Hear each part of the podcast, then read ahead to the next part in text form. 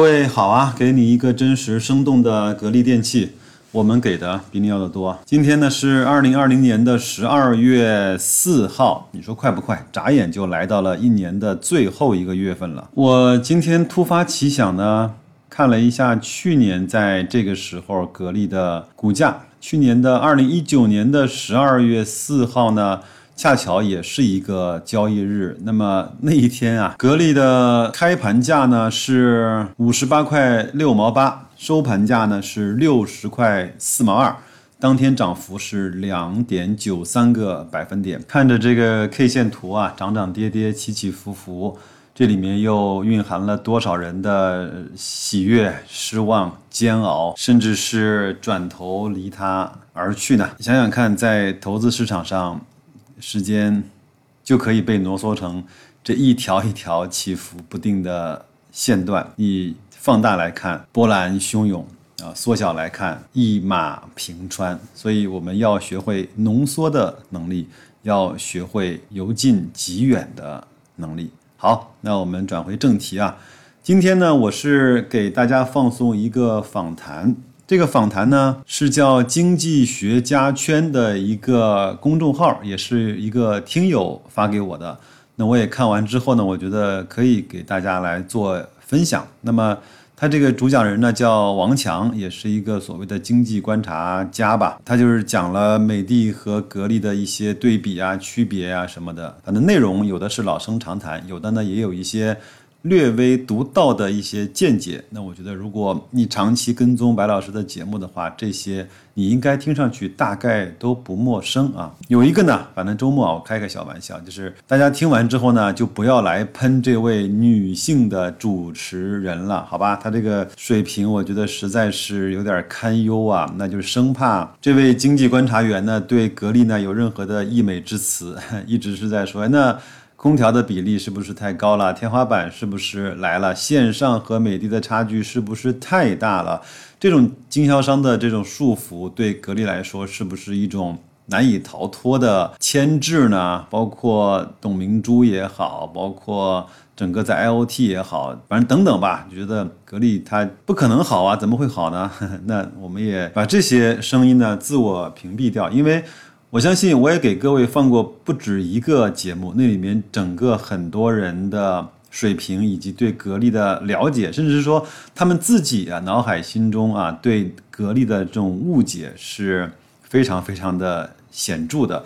那我也有一次节目呢，是专门把那个主持人所有的声音都拿掉了，换上白老师自己的声音。如果想重新听那一期的话，出门左转你去找一下白老师采访董明珠那期。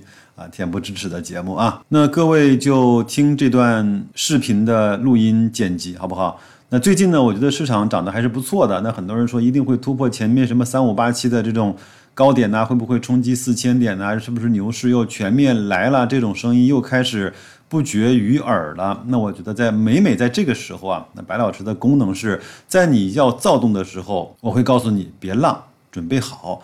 当你开始。呃，没落或者是绝望的时候，我会拉你一把，或者是顶你一下，告诉你不要灰心，总归会有云开雾散的那一天的。同样，也是要做好储备，提升自己。这两件事情，应该是我们在任何的时候都可以去现在就开始做的事情，好吧？那就这样，祝各位周末愉快，投资顺利，再见。商业有道，强词有理。大家好，欢迎来到今天的强词有理。首先还是欢迎我们的经济学家圈商业评论员王强老师。观众朋友，大家好，我是王强。今天我一提到空调就会说格力嘛，然后格力它现在的市值比美的是落后了两千个亿，那这是一个相当巨大的差距。一眨眼，怎么格力就被它甩这么后面了？呃，对，市值的差异的背后呢，当然是首先是这个业务规模的一个差异啊。那么美的的这个业绩呢，事实上规模啊也比这个格力要大出一一大截啊。那么你要看估值水平呢，可以看市盈率。事实上就是说，从市盈率水平来讲，实际上美的也不是很高。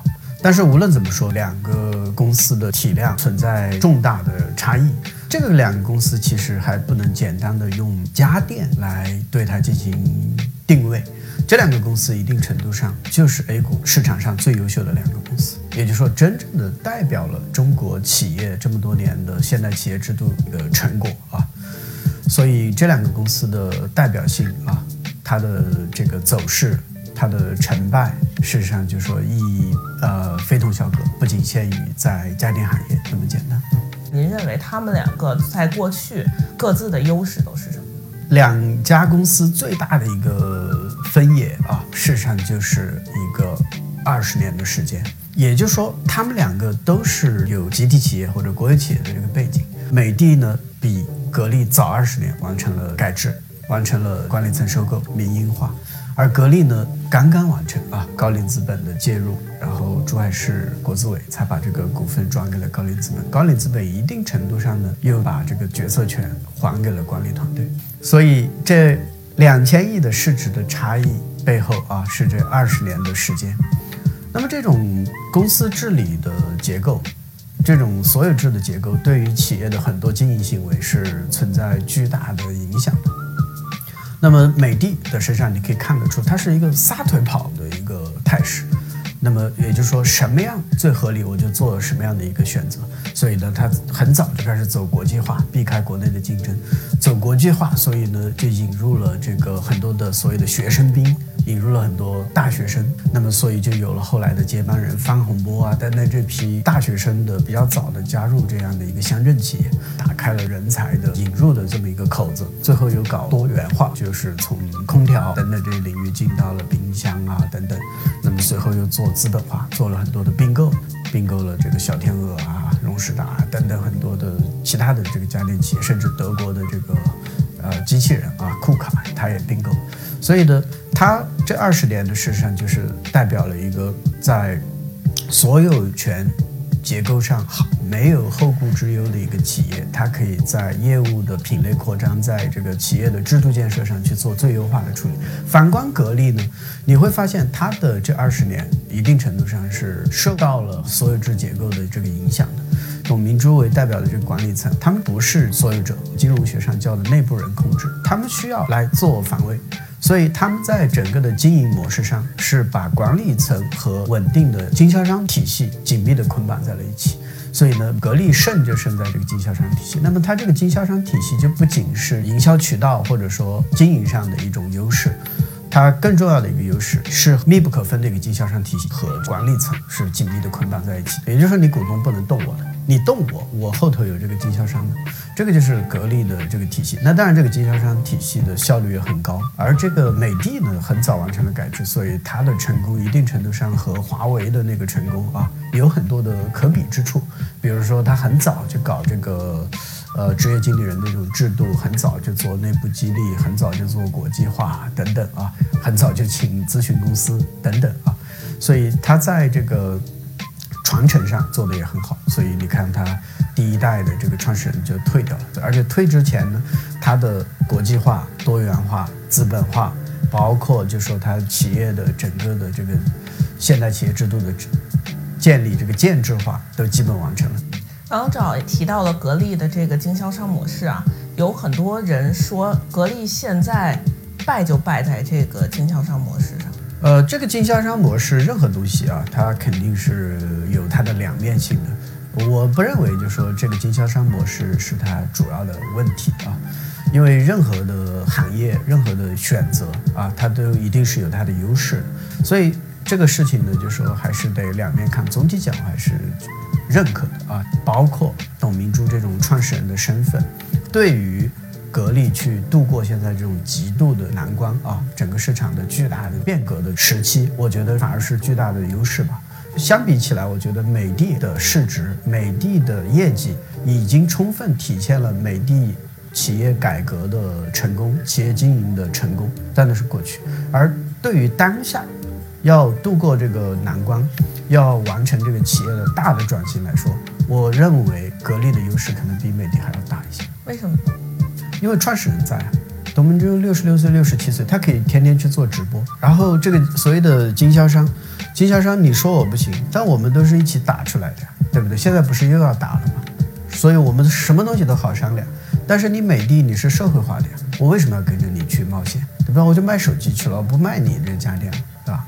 网上更更多的声音是会在唱衰格力啊，感觉，比方说会说他首先在电商，就是在线上购物的这个平台是远远的落后于美的的，然后还有一个是会说它过于的专注于它的空调这么单一的产品，所以它会在 IOT 这块失去它的阵地。呃，你要是往回看的话呢，的确这些结论都没有问题。但是要注意，第一点呢，就是说是现在的这个环境，它不是一个平稳经营过渡的一个环境。格力和美的都面临房地产周期结束的问题，所以这个时候双方面临的这个变革的压力啊，是远比这个市场考量的要大的。那么他们现在彼此的业绩其实都还是享受了这个房地产周期的一个惯性的因素，由此他们俩在整个的业绩成长上的压力，比现在看到的数据要大得多得多。他们的问题绝不仅仅是格力一家的问题啊，就是现在的数据啊，美的的问题一定程度上比格力可能还要大，在业绩增长上。第二个就是说，呃，你必须看到谁来。度过这个难关，谁来开创新的局面？谁来在这个新的这样的一个经营环境里边来完成企业的再造？那么美的的这个局面啊，这样的一种四平八稳的一种组织方式，它很可能啊，对于这个变革来说啊，它反而成了负资产。但是有没有可能说，呃，有时候一个稳健的体系、运营体系和管理体系，反而会更胜过创始人个人的能力和魅力？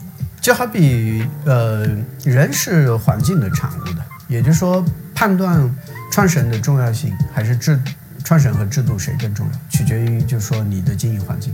如果你是顺周期操作，那么到了一定阶段之后，这个制度就比创始人重要；而如果你需要逆周期操作，啊，你需要这个绝地反击，这个时候只能靠创始人，否则企业家用来干嘛呢？是吧？丘比特说这个破坏式创新，那这里面是巨大的很多的利益的这个重组切割，然后这个付出奉献冒险，那么这些是属于企业家创始人的专利，经理人干不了这个事。那您觉得，比方说格力，它接下来的阵地会在哪？呃，首先呢，就说是它在空调啊。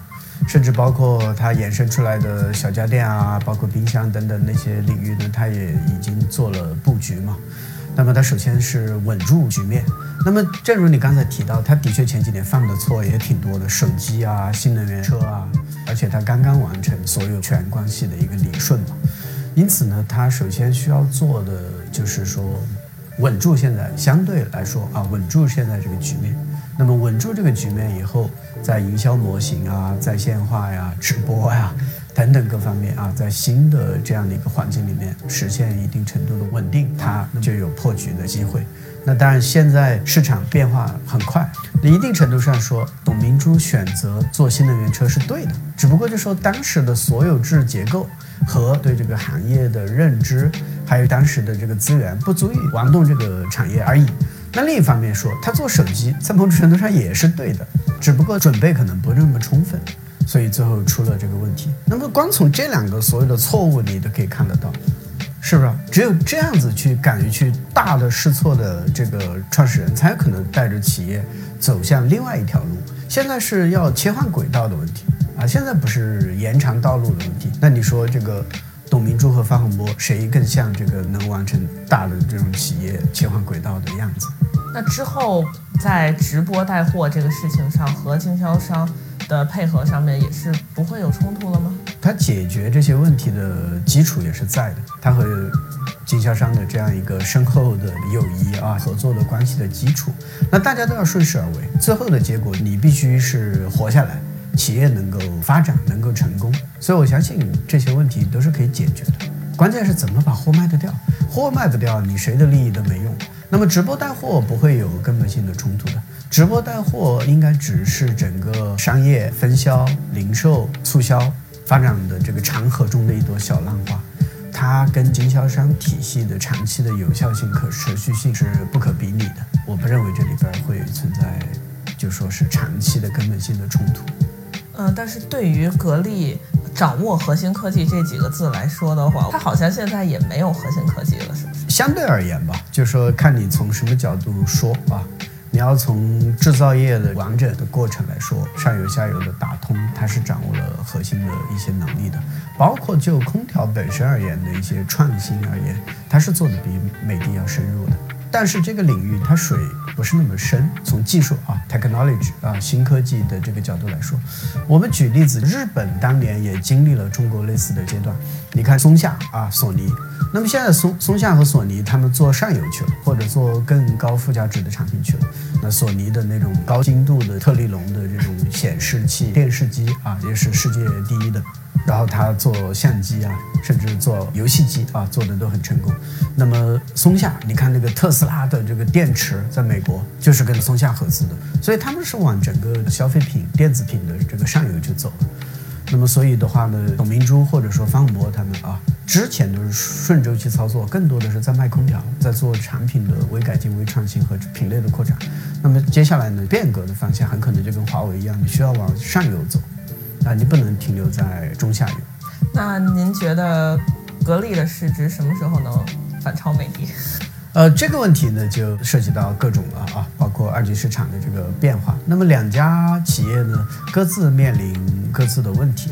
实际上，从我看来呢。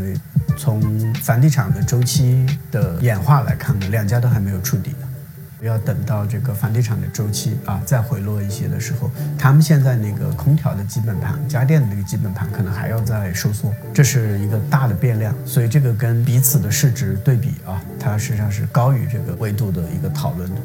再者呢，两家企业还有各自的问题要解决，比如说美的进行了大量的资本扩张。并购，那么它的整合和它的一个一个管理的改善啊，管理的对这些并购来的资产的一个再创造啊，它都还有比较多的问题。那么格力呢，它事实上就是刚刚转制，而且呢刚刚经历了手机，尤其是新能源车的两个大的弯路啊，那么所以现在到了一个我觉得也是有很多问题堆积的时候，它的价值是不一样的。那么现在是到了接近需要巨变的这个时候啊，所以为什么我说董明珠女士她至少还有十年经历啊，她很可能带动格力跨过这一步，而美的呢，事实上是很难了，它的创始人已经老去了，现在不可能再回来了。这个经理人啊，在这么大的一个多元化的盘子里面，怎么完成这样的转型？一定程度上来说，在世界的企业史上都是没有先例的，就是一个多元化的。一个经理人主导的企业怎么完成根本性的这个呃业务切换啊，商业模型的这个转型，大的这种利益的切割啊，没有先例的。今天的强词有理就到这里了。今天呢，我们谈了谈格力和美的。现在看来呢，格力在市值上是远不如美的的，但是有没有可能董小姐可以逆风翻盘呢？接下来还是有待观察。